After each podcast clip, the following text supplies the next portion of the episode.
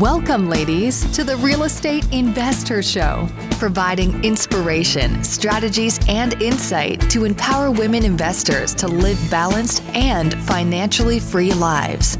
Now, here are your co-hosts, Liz and Andresa.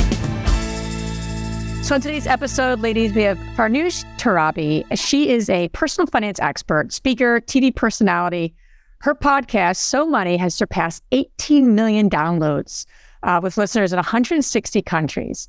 And what I loved about today's episode is not only is she incredibly authentic, real, down to earth, uh, we get into so many different things around the um, not just the money side of it, but relationships as well. Because we all know as investors, money, relationships plays a big role as we invest and take our business to the next level. I think you're really going to enjoy today's episode. And she talks about like the relationship that we had with our parents in relationship to the money, right? This triangle, the new relationship that women are stepping into right now. And also what I, I really thought was very interesting is the relationship with the partners. She talks about renegotiating the contracts based on the new roles that women are playing now. I think those are skill sets that we are all learning to implement nowadays as we navigate and creating life on our own terms. This is a must watch or listen, depending on whatever you, you prefer episode. I hope you enjoy it. Before we get into Farnoosh's story, let's hear a word from our sponsors.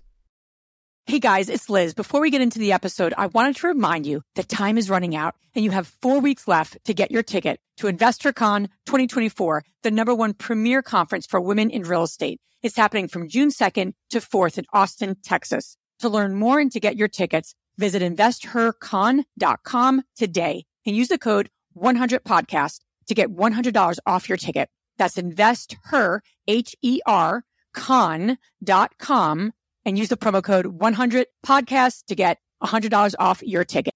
You ever feel like your vacation rentals since empty too often? Missing out on potential income? Look, you're not alone. Many property owners struggle with underperforming bookings and the complexities of property management. But here's some good news. Vacasa outperforms other property managers in ninety-two percent of the markets they operate. They've helped homeowners like you increase their bookings by an average of twenty-four percent, turning those empty days into profitable opportunities. Want to see what your earnings could look like with Vacasa? Visit biggerpockets.com slash Vacasa, spelled V A C A S A, and get a free personalized income estimate today. That's biggerpockets.com slash Vacasa.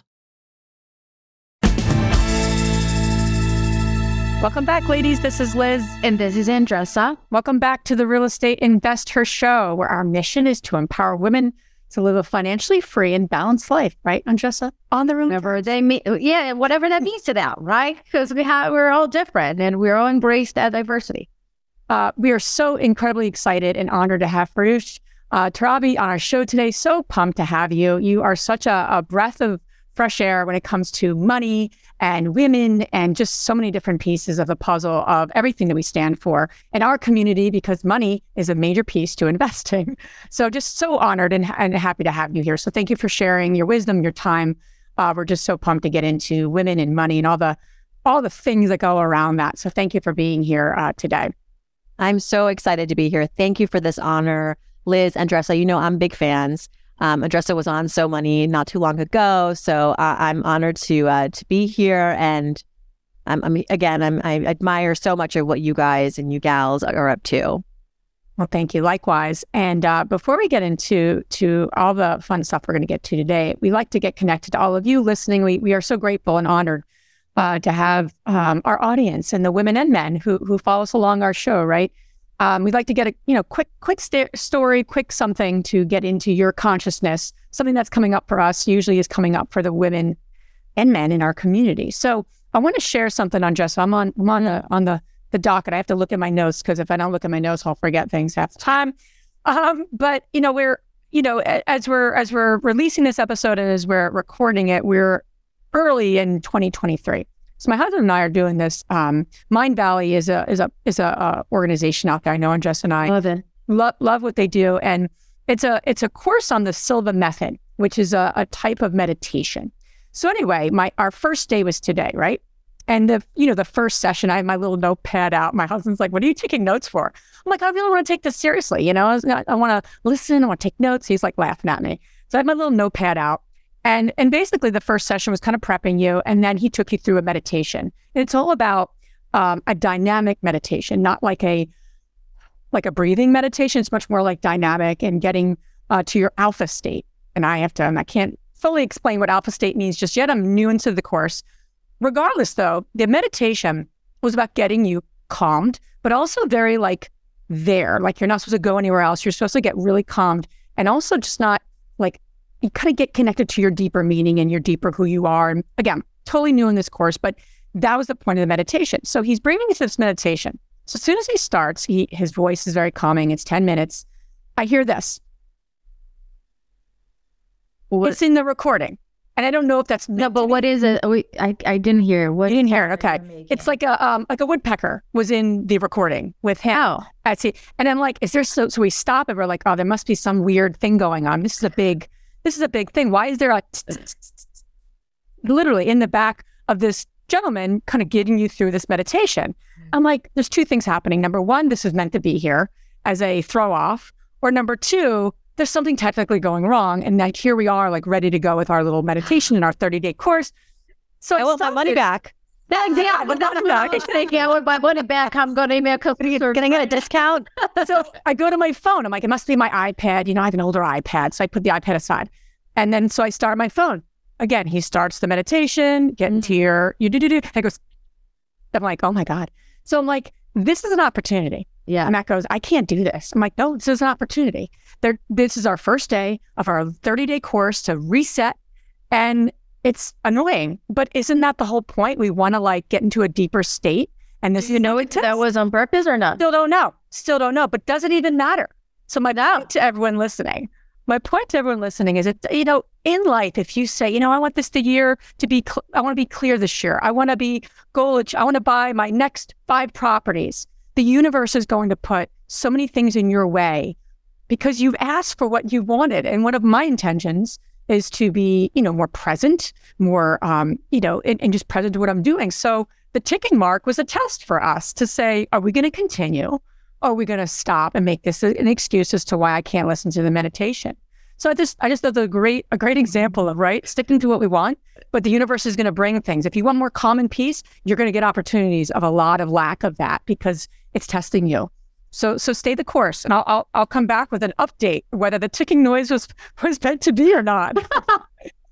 I love it. I love it. I think that those are all opportunities, right? But if we are not aware that that's happening, we get into minutia of, of uh, going to this rabbit hole and we forget our purpose, why you even started. So really like getting present to the moment and saying, I'm doing this, rain, shine, freaking snow, five inches, whatever that is. Woodpecker noises. Woodpecker noises or not. Kid vomiting, child doing whatever, you know, you, you name it, because that's our life. Yeah. Now, the lines won't align in order for us to have this perfect scenario. I love it. Keep us posted. Doesn't really matter, but keep us posted because now they're curious. uh, so Farnoosh, the, the first question we like to kick things off is, what is the what is the lesson that has taken you the longest to learn in your, you know, professional life and your life in general? My gosh. Well, um, the longest lesson is probably what my next book is about. And it's taken me forty-two years to get to this point. Um, mm. It's the book I think I was always supposed to write, but I wasn't mm. ready for it yet. I still had a lot to learn. And it was that, you know, I grew up a very frightened child. Uh, I think a lot of us can relate to growing up in the eighties. Um, I'm a cross Gen X millennial. And I'm um, the daughter of immigrants, Iranian ir- immigrants. We we moved here. I, I was born here, but my parents moved here in the late seventies, le- fled a revolution in their country. So they arrived here after taking a lot of risk. And when they arrived here, they were like, no more risk. We were going to play it safe. And to protect me, my mother was nineteen. Um, she didn't speak the language. My father was at work all day. She intentionally made me afraid of everything. And looking back, it led to a comedy of errors as a kid, you know, that you can imagine. Like, I had a distrust of everybody, of, of I was a very skeptical kid. I wasn't very optimistic. I was frightened. I was always, you know, on edge. Um, and it was like, I got actually nicknamed Tarsu, which in Farsi means scaredy cat. Like, I was that poster child for fear. I would run out of such situations almost to my detriment. I mean, it was like, you'll have to read the book to learn about those uh, a comedy of errors. But mm-hmm. I think what I learned, what I had to do was essentially reparent myself, you know, since mm. then. And not to say that I abandoned fear and that I have become fearless. In, in, instead, it's rather that I've learned how to have a really mature relationship with fear, which is not something we learn. It's not something that society encourages us to do. If anything, it says, be fearless, abandon your fears, don't listen to these negative emotions. They will hold you back. But I'm here to say that I have achieved a great deal in my life, not uh, because I've been fearless, but actually because I have learned how to dance with my fears and how to be more in control of this emotion, to leverage from it the tools that I need to make the healthy decisions that have afforded me what I think is, for me, a personally fulfilling life. Um, and and I want to teach this to others. You know, it's, it's it's the sort of thing where I got into my twenties still taking with me some of those, you know, bad ways of of reacting to fear.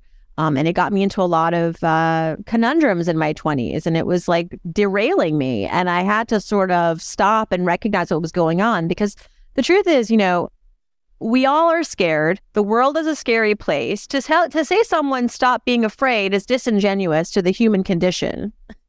and, and so, you know me, I'm all about like, let's just lean into what's easy and what is authentic and what is natural. You know, fear is a real...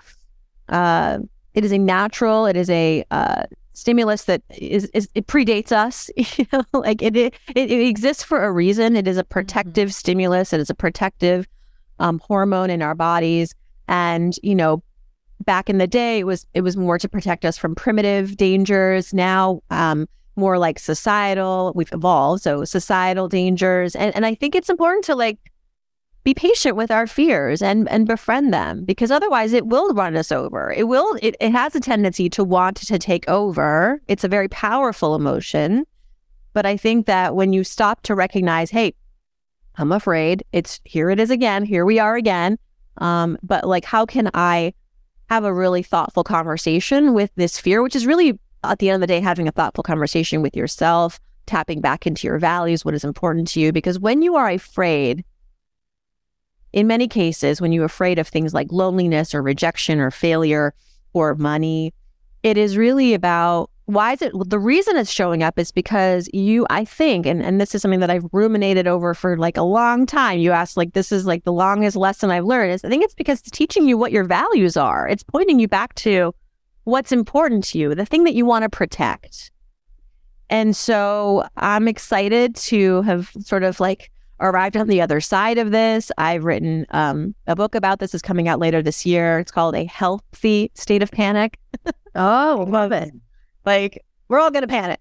But can we please have an emotional intelligence about this and stop telling people to abandon your fears, because I don't think that is humanly possible. It is not a truth that we can live by. Um, instead, I think what we've all been really doing, those of us who believe we have been fearless, we've actually been doing the thing scared. Mm. And maybe we have been leveraging the power of fear without really recognizing and appreciating it. I totally agree. I want to piggyback on what you say about uh, parenting ourselves, right? As adults, uh, like I, I am a daughter of, uh, I am an immigrant. My my parents did did not migrate here, so I couldn't rely on them for any financial advice or for any any type of business advice or or, or anything like that in, in, in my life. So from a long time, I parent myself. I'm not just one of these wonderful parents. I had wonderful parents. They're the, the, the base, my foundation. Cannot deny that, right? But from a business perspective, from a money perspective, right? I had to parent myself and label that parenting uh, more recently than, than than than before. I did not have awareness of of, of that. And I think that for for women, the relationship that they they have with, with money and the values, many are carrying their values from the parents that don't longer, you know, adjust, and they need to reevaluate and say, does that fit my where I am right now? Does that fit? Does that serve the purpose? And I'm curious about your relationship with with money. How did that evolve from you inheriting uh, the, the your parents' values in relationship to risk and money, and and how you were able to create something that worked for you and your family, and also for the next generation? Uh huh. Yeah, thank you. And I too, I mean, our parents are our heroes. You know, at the end of the day, they laid the groundwork. And I think um, any good parent, and I'm, I have two kids, recognizes that, you know, your job is not to dictate, you know, your kids' lives, their futures, but rather to create, hopefully, a foundation for them to build on, to recognize their strengths and celebrate that so that they can also recognize that in themselves, and to do more of what brings them joy. And, you know, and like, they're not going to agree with you all the time. And that, and, and that was a struggle for me as growing up, because my parents, I think, and I think that was a generational parenting thing where they, they really did want to feel like they were driving you to the finish line. And again, as a daughter of immigrants, I think they came here and they really wanted to play it safe. They really just wanted to stay the course. They, my parents changed their names to American names. Um, my second, my brother, who was born ten years later, I'm Farnoosh, he's Todd. Okay, does that tell you like where they were ten years later? You, you know, like they they were really hell-bent on assimilating and uh, to, you know, just like the American dream was to basically get an education, work hard, finish the job after thirty-five years, retire. And compared to where they were, that was like bliss. That was heaven compared to the lack of opportunities. And my dad, the reason they were here is because my father actually couldn't study what he wanted to pursue in Iran. They had shut down the universities in particular disciplines. You couldn't study things like, you know, physics and engineering, things that were my dad's passion. So he came here and then ended up staying. So he lit- they literally could not do some of the basic things that they were given the opportunities to do here in the States. So I get it, you know, that they did the best they could with what they knew, with the tools that they had. I think um, for me, again, it, it was a great foundation. I grew up um, while uh, I did have this fear inside of me all of the time. Um, At the same time, my parents modeled for me the the rewards that come with, you know, hard work and discipline and and good money. I mean, we talked about money. I think this is the biggest gift that my parents gave me around money. And we, we didn't we weren't rich by any stretch. We were, and my father moved here making, you know, a graduate student stipend. My mother didn't work. We were living in projects in Worcester, Massachusetts. And so, you know, their climb, it, I credit so much of their success to the fact that they just really, they bit the bullet and they just worked hard. Um, but the the best gift, I think, was that we talked about money, which I grew up not realizing was unique. I thought that everybody talked about money like they did sports, and they talked about the weather. Uh, we talked about the good and the bad. And I heard my parents argue about money, which I don't know whether you think that's a good parenting thing or not, but I experienced, I experienced all of it. And I think that's probably it. You know, it, it was what it was, and it helped mm-hmm. me because it gave me this fluency around money, this comfort to talk about money, to, you know, see it in my own life, how it was unfolding, to ask questions, to not be afraid actually of money. The one thing I wasn't afraid of was probably money, you know, growing up, um, because I saw there was a lot of transparency around it in my household. My parents thought about money a lot. There was a lot of power struggle dynamic around money. I saw that how money could really be this, this pain point in relationships. And it taught me to to work on that very consciously as I grew up and entered relationships and all of that. And I also saw how, as women too, not just with my mom, but my mom's friends and our neighbors, women who didn't work or made less or allowed their partners to completely, like, deferred everything to their partners, how that was a, that spelled disaster for them, you know, eventually. And I didn't want that, you know, so I learned, I, I was, I was aware enough to know, like, okay, um, I appreciate the exposure, but I don't want that. This is not to mean that this is what it has to be for me. If anything, I'm going to rewrite this for myself.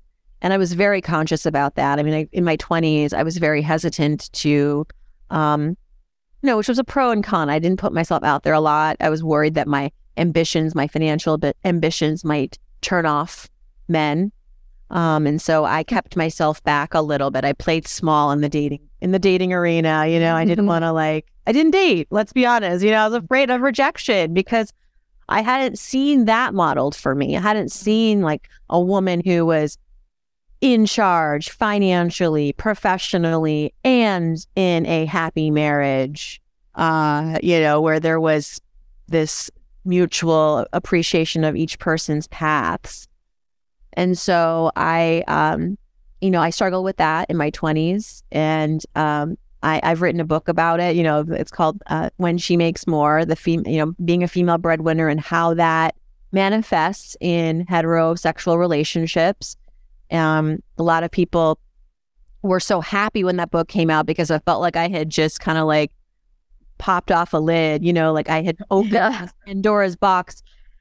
On the other end, you know, some said. A smaller subset thought it was not very feminist of me to be writing about this, like just even calling out the fact that there might be some issues when the woman makes more is sort of anti-feminist. Um, mm. But I thought, like, this is happening, you know, can we please talk about it? You know, I don't want to be talking about it, but we I think we should, because I don't think it's right to. And I grew up like this, you know, my parents said I could do anything. I'm sure your parents said the same thing. You could be anyone, you can do anything.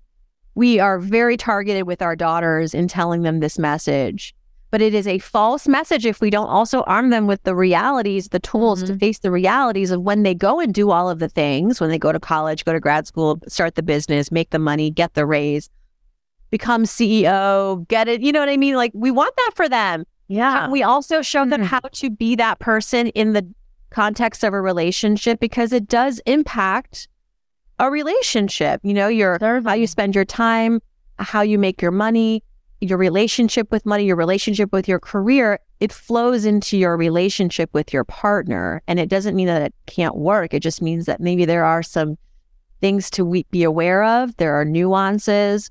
There's different communications that have to happen. And that's where the book kind of shows up for these couples and gives them something to hold on to as they're as they're navigating the the course of their relationship, because it's new. As I said, this wasn't yeah. modeled for me. I was like, you know, and I think I I speak for many people. A hundred percent. Yeah. So I anyway, think, that that's a long answer to your question. What, what think, was the question? I don't know. Don't worry about that. Parents, like what, don't what, what, what started what on my parents. That's the thing, point of that. Yeah. One, one thing that you, you kind of like triggered to me, and I was like, when was the time that I knew there was a lack of di- diversity or not diversity, but inequality? Yeah. It was after I moved here. Mm-hmm. Not, not that this is a country matter, right? I think my parents, the, their relationship and, um, I've always been a leader. I always high achiever, and in my past relationships with with boyfriends, I never held back anything, or or never. And looking back, I was the most successful one. Even, but I didn't realize none of that. I didn't realize what overachiever women. Uh, the prices of, of being in the this penalty, era, yeah, the penalties, the ambition, right? Penalty is my exactly. Yeah. As as I navigate my marriage and my divorce, I start becoming more aware of it, and and after my divorce, much more in terms of relationships and how I am built right now, uh, how I am approached from different types of people, women and men, doesn't really m- matter. But the penalties and the assumptions uh, that come, but I was like, I've been always like this yeah. in, in my in my entire life, but I don't think we talked about it. And and one thing that you mentioned about the the relationship with, with money, I watched this Netflix um, series called Live to Live, Live to Lead. And one of the women was saying that women have not been citizens for the whole time. So not quite long ago, uh, our dependency in terms of our voice being heard, our relationship with money, we don't have a long history dealing with, with, with money. So, right, women right now are having this awakening in terms of owning who they are and really being in charge of their money, their insecurities about their confidence, about investing. Is this the right, the wrong movement? We haven't had histories. We haven't had mothers and grandmothers and, and a lot of history of, of, of being, being seen it.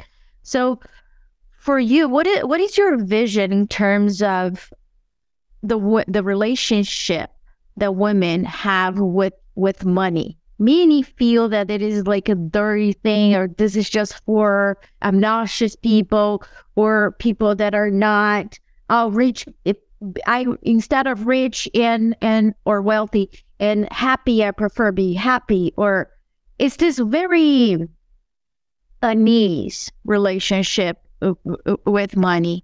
I'm curious to see in your career and in, in your community, what have you seen um, in terms of the evolution of how women are dealing with money? Mm-hmm. We have certainly evolved, but not as far as I'd like to see. I, I think I, I've been in this personal finance space, writing and reporting and speaking with women and men since the early two thousands. I had my first internship um, in Money, at Money Magazine. I was twenty years old, and our audience there was mostly white, mostly men, mostly about to retire.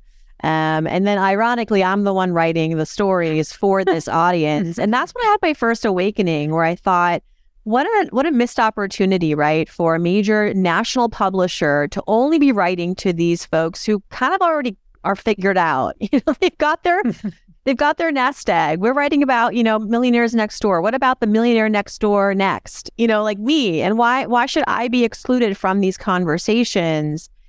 Um, I get it. Maybe I can't afford the subscription, but I thought, okay, this is a huge blind spot. And I want to make sure that if I'm going to continue doing this, that I want to speak to myself and people like me, people who are underrepresented, you know, and that's a large population. There's so many people who are not white, not male, not about to retire, whether it's, you know, a woman, a woman of color, um, a member of the L G B T Q community, um, someone who's disabled, someone who is an immigrant, someone who um, is a single mother.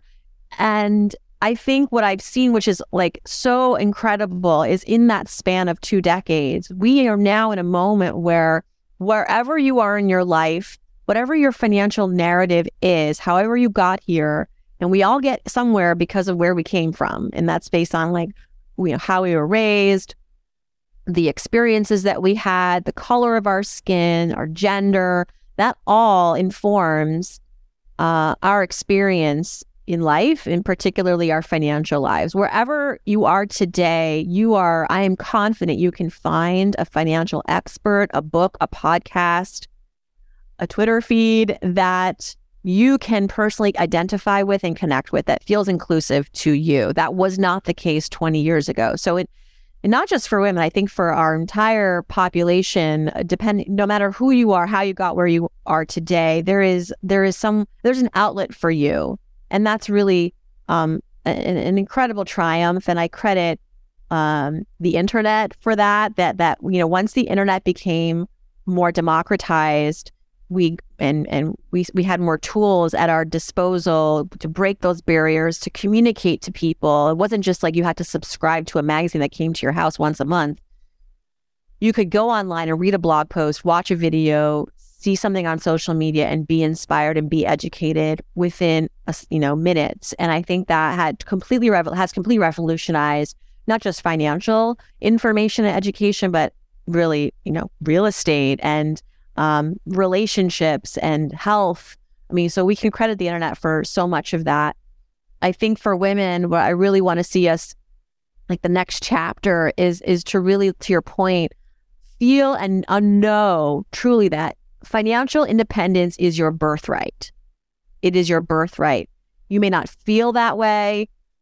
Your community may not encourage it, because to your point, Andresa, you know, women have not been citizens as fully and for as long as men. And when it comes to our finances, you know, it was only until I think the seventies when a woman could have her own credit card without having a man to needing a man to co-sign.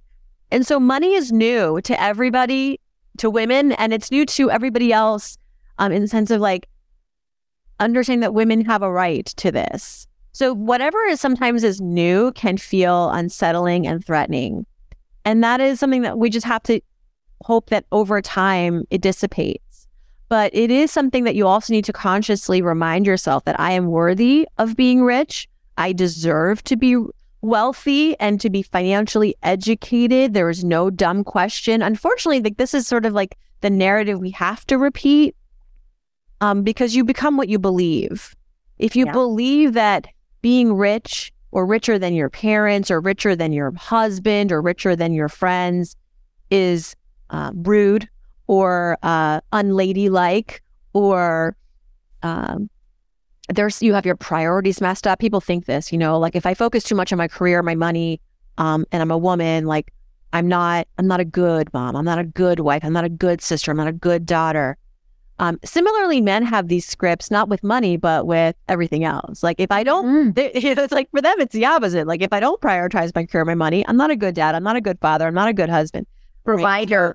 I'm yeah. not a good provider. They they think providing means exclusively financially providing. So they also have some work to do. Sure. And, you know, we need to meet in the middle. Um, but I think for women, there's no, um, no such thing as over insisting upon the fact that being financially independent is your birthright.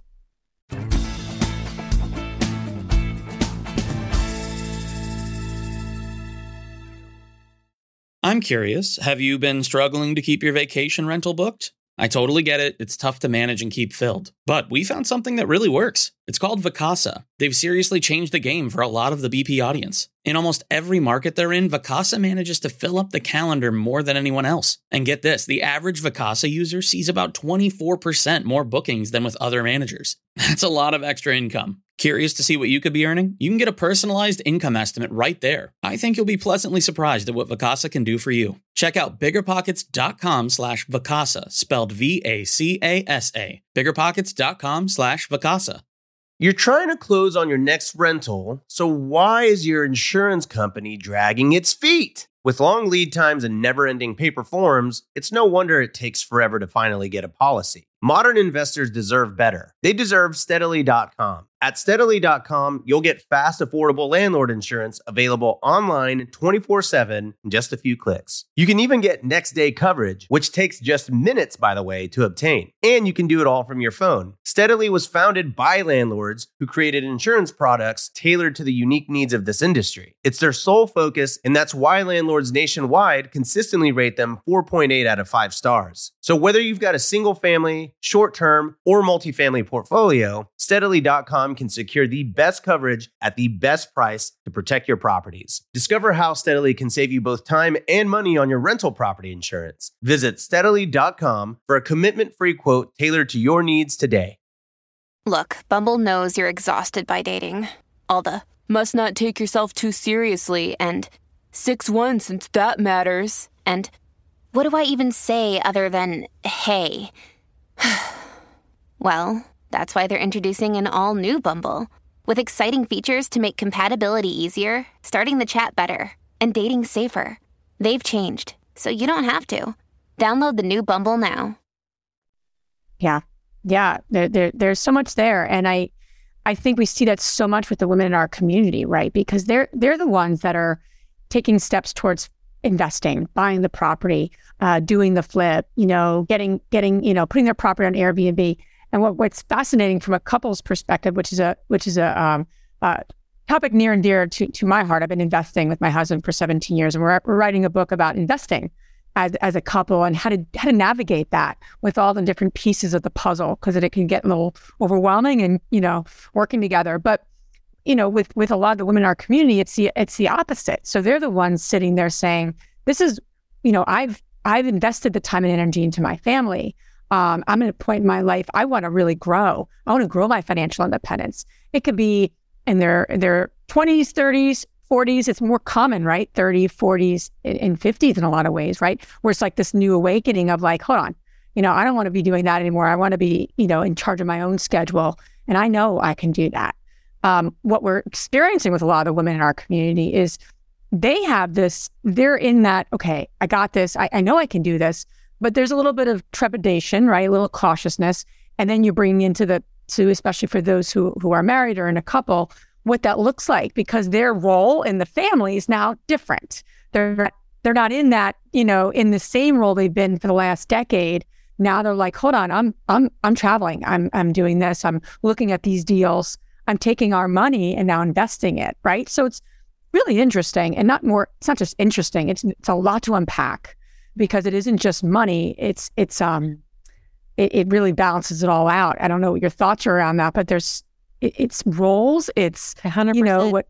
Yeah. So yeah, curious. Whenever the, whenever there is a shift in your relationship, whether it's one person's now working when they weren't, or one person's making a lot more than the other partner, or now you have more kids, or now one person's just like, you know what, I want to take a beat and I want I don't want to work.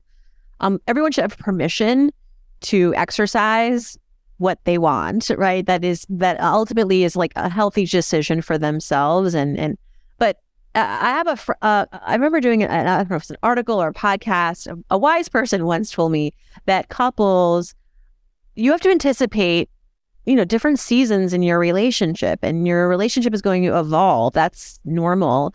Um, how you kind of stay on track is you need to almost rewrite the contract every five mm. to ten years. Really, I mean, if you really are anticipating, you're on the precipice of a major change, a life shift for you together, whatever, that constitutes a sit down and a remapping of how the two of you will continue to contribute to your values, to your goals. That may mean outsourcing some help. That may mean shifting your hours during the day if you have children to accommodate for childcare. That may mean saving a ton of money for a year so that in the following year, the partner who wants to take a step back can do so with financial ease. And so it, I think nothing is a, a, a goal without a plan is just a dream. I read that today on, on Instagram. Okay. A goal without a plan is just a dream. Couples, if you're entitled to your goals, individual and together, uh, but they don't really work unless you have a plan. And whether you're one of those couples that likes to just dictate and write things down and sign on the bottom line and notarize it, like, do you, but you have to be in concert. And I think, you know, this is true for couples where there is an economic flip in the relationship. There's a providing financial providing flip in the relationship, or there's, you know, um, I'll, I'll give you an example. When we had our first child, I, you know, was a full-time entrepreneur. My husband was a full-time worker in a company, and we had childcare, fortunately. But our our our childcare our childcare provider would leave every day at four p.m. because those were the hours that we had negotiated with her. Well, from four to six, those are still working hours, right? And so. Um, in the beginning, it was really difficult because we would sort of both get home, although I worked from home, and we would try to negotiate in that moment who was going to do what. Mm. Well, that's really stressful, especially if you have a hungry child or a child who just, you know, is screaming in the background. And so we had to kind of take a step back and go, how can we, what, what else can we do here? What kind of mechanism can we deploy so that we can eliminate that four to six p.m. stress? which is going to spill over into other realms of our relationship. Yeah. Um, it doesn't like, you don't go to, you don't stop working after six either. You don't start parenting, you know, and not, none of this is like, this is all fluid. So, so what we negotiated was that my husband would shift his hours and he would start working earlier in the day. And because my work was sort of got more intense after three p.m. Um, he's more a morning person anyway. So we're like, okay, let's just leverage our, like what what's already working for us. So he would get up earlier and do an earlier, like seven to four, and I come home and be the full-time caregiver until six. Or sometimes, you know, but then at least we have a plan. We have a fallback plan. Sometimes it was like, I would do it, but it was at least like a default that worked for us, and it, and it continued to work for us until we felt like we could um, give our childcare provider more hours, you know, and, and it worked for us. So like, you, sometimes you just need to like stop and go, this isn't working. And it's not our fault, but we haven't really thought this through. What are some other resources at our disposal, things that we can invest in, ho- help we can bring in, a rearrangement of our of our workflow so that we can accommodate for what is really the most important thing right now, which is taking care of our kid and making sure that our kid, like that's the most important thing. You know, my job's important, your job's important, but yeah. Our child's life is is most important. And and anchoring it in that, what is the most important thing? Sometimes it resolves. It, you quickly can identify the solutions when you are clear on the most important thing that the two of you need to accomplish together. I love that you were saying that uh, identify that first, because then both of you are standing for that. Right. Right. From that perspective, it's not like me against you. It's like we standing for this common purpose. I love what you're saying about the contract, because I think for real estate investors, that, that works well in our brain. Yeah. And I always keep thinking about, okay, property management company and raising the, the rent. There's an expiration. Yeah. Right? So then it's time for us to still sit down. So I also encourage, you know, to plan that ahead. Well, when things happen, of course, let's sit down and rewrite the contract. But like, okay, we, in the midst of all the minutia, we might forget to, to do that and make assumptions. And then the conflicts and the the turbulence and the chaos comes. That's a kind of a sign that we might have to sit down and rewrite the terms. And I I, I really appreciate the the fact that this is on the table to be discussed, instead of saying, well, but when we got married, you said, or he said, she said, whatever that might might be. I don't think that that's the the, the goal here, but creating the habit to renegotiate the contract, I think that's huge for a lot of uh, a lot of couples that are working together, or for the couples that are dating right now. You have the opportunity. Please talk about this before you you, you get married and invest. Marriage is a contract, okay? Sure, I didn't write up. If, if you have to want to believe that, agree to that or not, I I'm on the same page.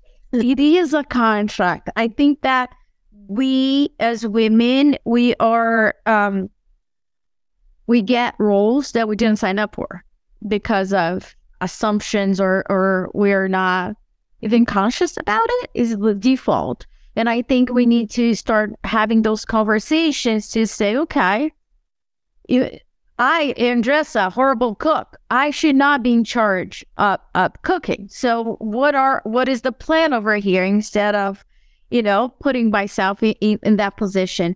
But in terms of habits, I think that creating these healthy habits with, with the spouse, mm-hmm. and healthy habits about, we are evolving here. Our family is evolving, and our family habits, financial habits, we can look at other models, but we can create our, our own. And I, I love what you, you, you're creating. So for you, uh, I'm curious about like, what, where are the, the, besides having that negotiation of contract, what other healthy habits uh, that you created for yourself or for Farnoosh in relationship to, to money? How you evolved?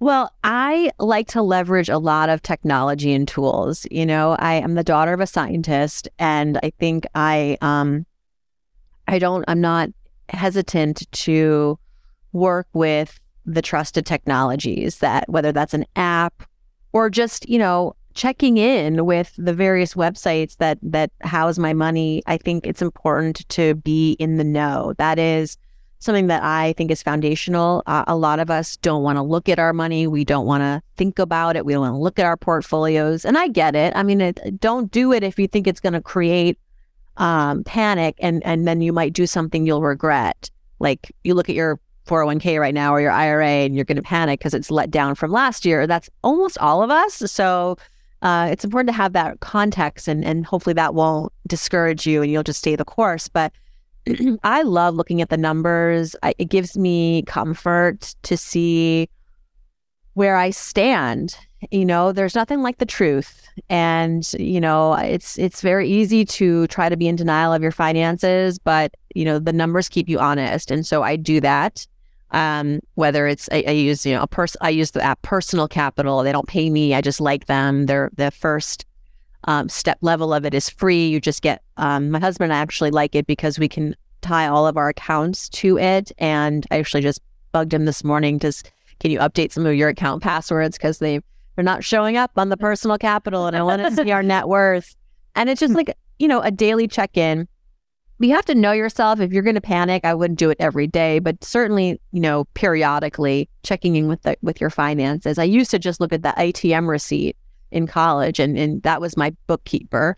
Um, that got me into trouble because those aren't up to date or up to the minute.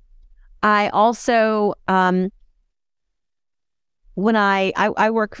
Basically, I have a business, and so I pay quarterly taxes. It's very easy to get a ch- paycheck and go, oh, I'm rich. This is all my money. But you got to just be really disciplined about putting aside thirty to forty percent of that for tax purposes. Mm-hmm. And so creating an account separately for that so that I don't um, fool myself into thinking that I have more money than I do. That's happened, and I've faced big tax bills at the end of the year that I begrudgingly paid, um, but I'm happy to pay my taxes.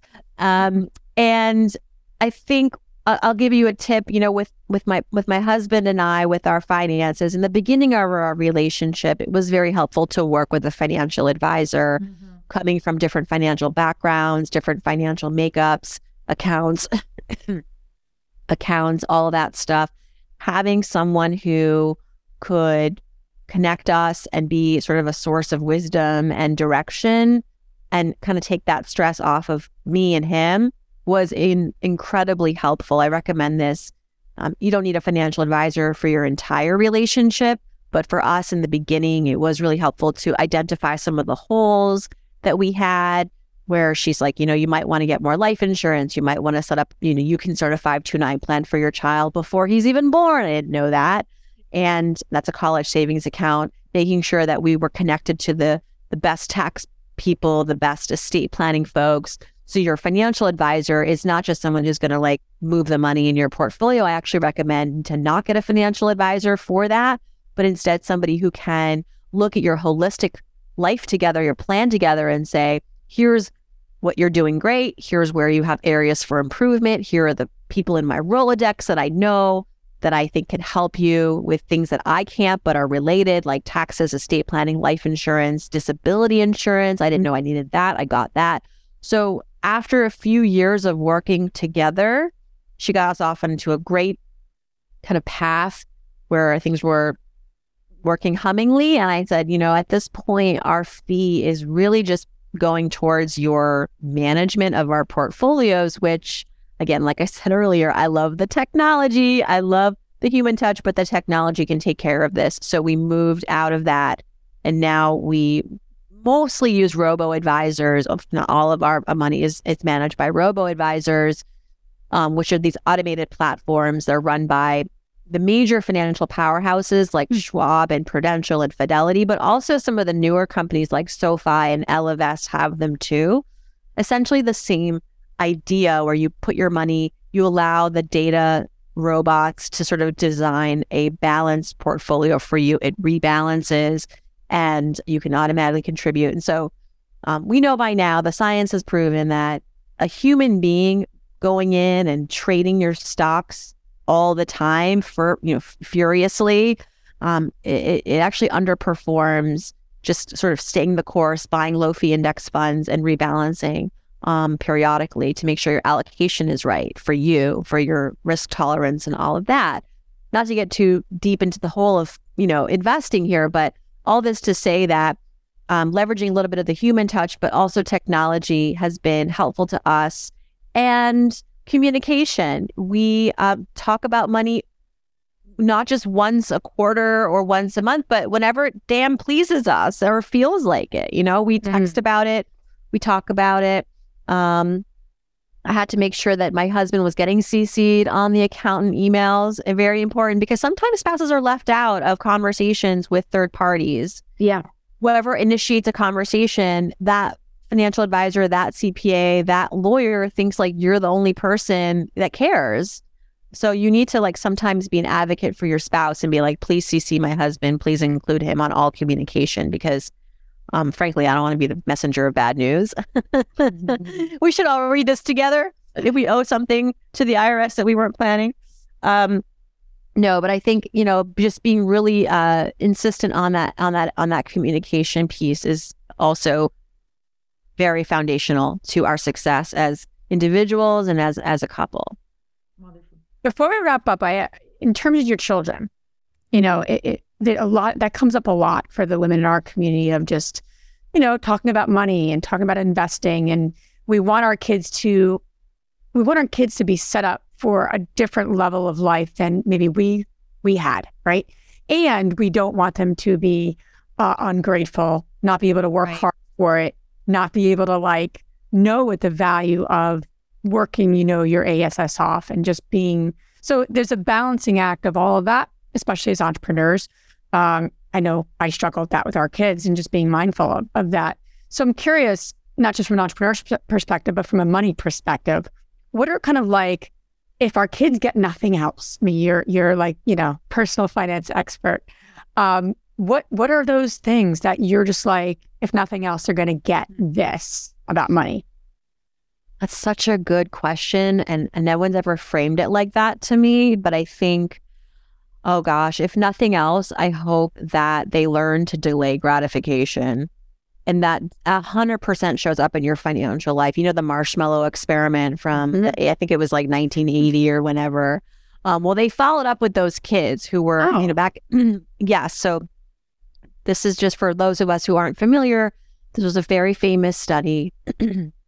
Scientists wanted to know if given the option, would kids um, want to eat a marshmallow today, now, in like this minute, or wait five minutes and eat two marshmallows? I'm getting the study wrong, but you get the point. Like, um, get an immediate gratification now or double the gratification later, which, I mean, it's proven to be like one of the most important life skills, to be able to play that long game, to be patient, to not be discouraged, to be able to know what it's like to build up, build up for something, um, and and and enjoy the the the, the ride, anticipating whether it's like building that business or improving your finances, getting out of debt, saving more.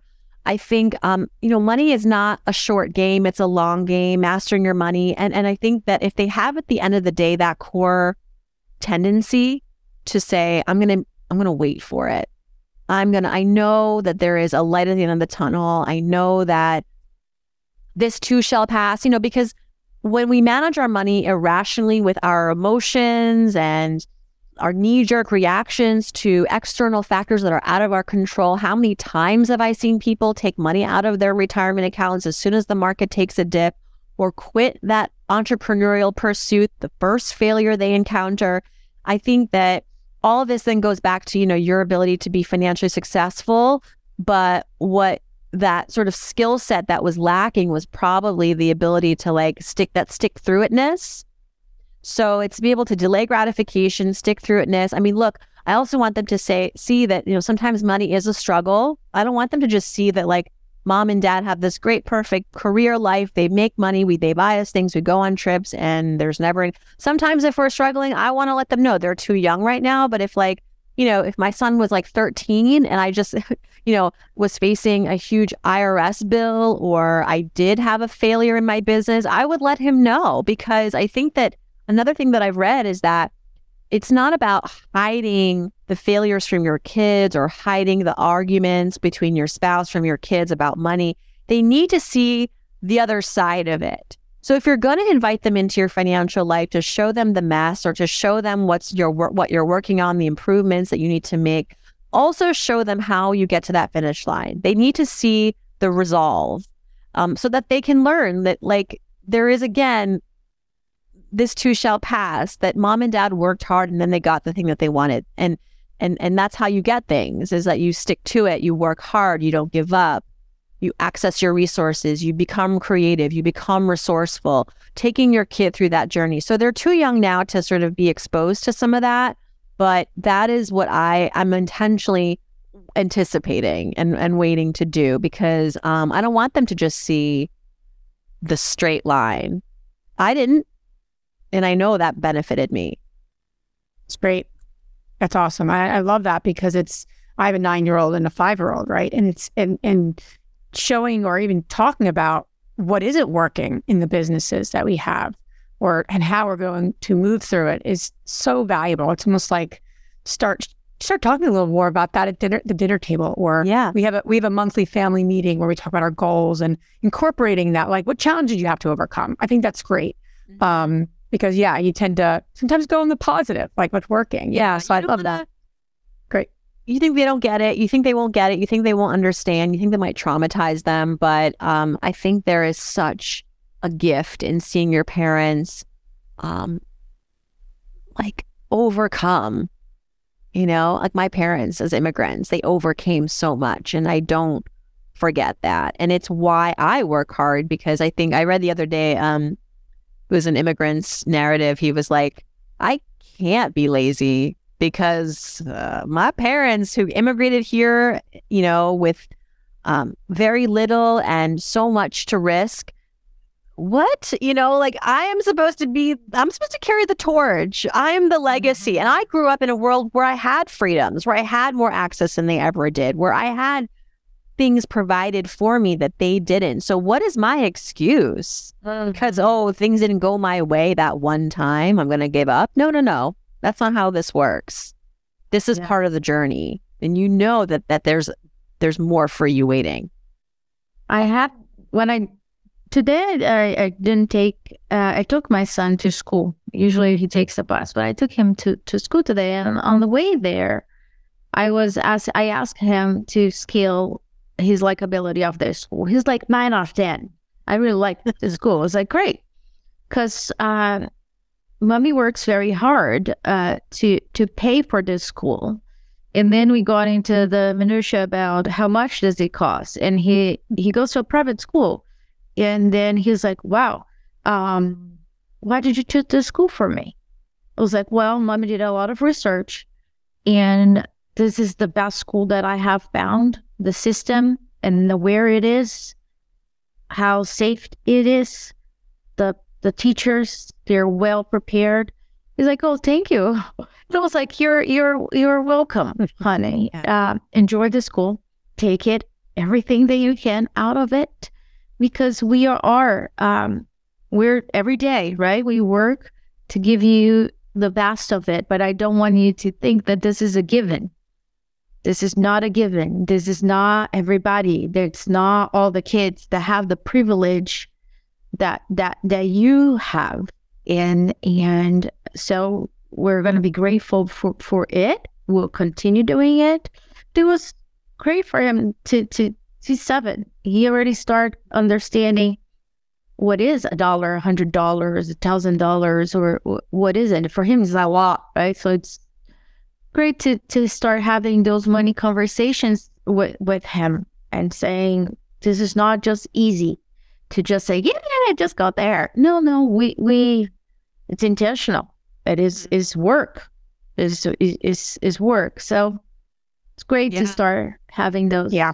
yeah. And on the, and on the flip side, it's like, you know, what do you want, right? So it's good to want things and, and to say, hey, I have a goal here to, to do this, you know, or to, to buy this. Okay, so let's talk about talk about yeah. that, because it's like, I'm going to spend all my Christmas money right now. Like, right. Okay, let's talk about that. Uh, one of my dear friends, Susan Beacham, she runs a company called Money Savvy Generation. It's for kids and literacy, and she's been doing it for twenty-five years. One of the first stories I ever covered as a journalist, I found Susan and I was like, I need to write about you. And it was just um, a great uh, encounter. And she's been a, a mentor to me as a an older woman who's run a business and also as a mom. And one of her best tips on how to raise money savvy kids, this is her business, she's got two grown daughters, is when your child comes to you and says, I want, you don't say no, you say, let's write it down. Make a list. And if they're too young to write, they draw. But the point of the exercise is to demonstrate to your children that what they want is potentially possible, but maybe they have to prioritize. Maybe they have a too long of a list and there's only one birthday coming up and they're going to have to prioritize. Or, you know, if they're a little bit older, it's like, well, this is the budget. So if this, like, you know, sometimes just pen to paper. I don't know about you, but I'm a writer. Like I just, oh, yeah. it like translates differently for me and it makes things more concrete. Nice. And love that. He, um, it's an old school tip, but it, it has uh, benefited for generations. I like that. Farnoosh, this has been an amazing episode. Thank you so much for sharing all your, your wisdom and way of being with, with us and the audience. Um, where can the ladies listening learn more about you and follow you along your, your amazing journey? Thank you so much for having me. I've loved so much of this conversation. Listen, I have a podcast three days a week. I'd love for you to come hang out with me there. It's called So Money, and it's uh, in its eighth year, which is like one hundred six. Congrats. Congrats. Congrats. Thank you. Thank you. It's been um, truly at this point, the longest thing I've ever done that I've stuck with. And so that has to count for something. And like I mentioned, um, stay tuned for the book, which is out in October. It's called A Healthy State of Panic. I will be sending you both personally signed copies. Oh, I'm excited for it. And um, appreciate you again having me on, and, and congrats on all of your successes. Awesome. All this information and the links will be on our show notes. Now we're going to transition to our fabulous three questions. And the first one, Farnoosh, is what's the most transformational book you ever read? The most transformational book. Um, oh my gosh. Oh my gosh. I don't know if it was transformational, but I, I, I think it was my favorite book growing up, and it was The Bridge to Terabithia. Did any of you ever read The Bridge to Terabithia? No, Your daughter might be reading it next in their classrooms. It's a classic, and it's about a friendship between a young girl and a young boy, and it There's a tragic, there's a tragedy in it, but it really for me was like, oh, it, it just, it, it, it just moved me. And I think it taught me about how to be close to someone, how to um, really be in a relationship with a friend or a partner, anybody, like how to be your, how to be yourself. I was a kid who felt a lot of rejection and loneliness growing up. And I think that book made me feel seen. And I mean, I would reread it as an adult, and I would I gift it to to kids now. I just think, and actually they based a movie off of it called My Girl with um oh. uh Anna Chlumsky oh, and yeah. Macaulay Culkin, I think. Oh yeah. Yeah, it's it's similar. I don't know if it was a derivative of that or if it was just inspired, oh. but it was about, again, a young a young childhood mm. friendship that um Uh, just, you know, was was very powerful and and stayed with them as they grew up and with me. Awesome. Second question is, what's the most powerful routine that you do to create a financially free and balanced life, whatever balance means to you? Mm-hmm. Ooh, I don't do it all myself. I can't balance it all myself. I invite the help of others, whether that's my bookkeeper, my financial, um, my accountant, um, you know, and, and also I lean on other experts. I'm not the only expert in the room. There's so much inspiration. There's so much inspiration out there. So I make sure that whoever I'm following, um, feeds me that. Last question. Which woman, famous or not, has inspired you the most? Oh my gosh. Oof. Well, I will say, because she just passed, Barbara Walters, uh, I didn't realize just how influential she has been in my career path and in my desire to pursue storytelling. Without Barbara, there, as we know, there wouldn't be so many news tellers, journalists of uh, women, um, and at least not in the um, in the celebratory way that we have them now and in the honor that we have them now. I think that um, we're only now starting to learn just how fierce she was and how good, good she was at her job, how deserving she was to be in that anchor chair and to be on the front lines reporting, um, and to have the success that she had. And um, I'm very grateful for, uh, I never met her, but, you know, again, it's like, you don't need to meet your heroes. You don't need to meet your mentors. Simply just observing their actions and their words is is fuel. Yeah. Farnoosh, thank you so much for being on our show. Appreciate your time and sharing of your wisdom and just sharing of yourself. So thank you. Thank you for taking all the time you did today to be with us. Thank you. Thank you. If you enjoyed this podcast and want to receive updates on our next interviews, go to our website, the real estate investor dot com. There, you can subscribe to our show, become part of our investor community, and get updates on upcoming episodes. If you like our show, please share with other women who would benefit. And don't forget to leave us a rating on iTunes. We'd really appreciate it. And as always, we encourage you to take one action as a result of today's show and put it into motion so you can live both a financially free and balanced life. Thanks for spending time with us. Ciao.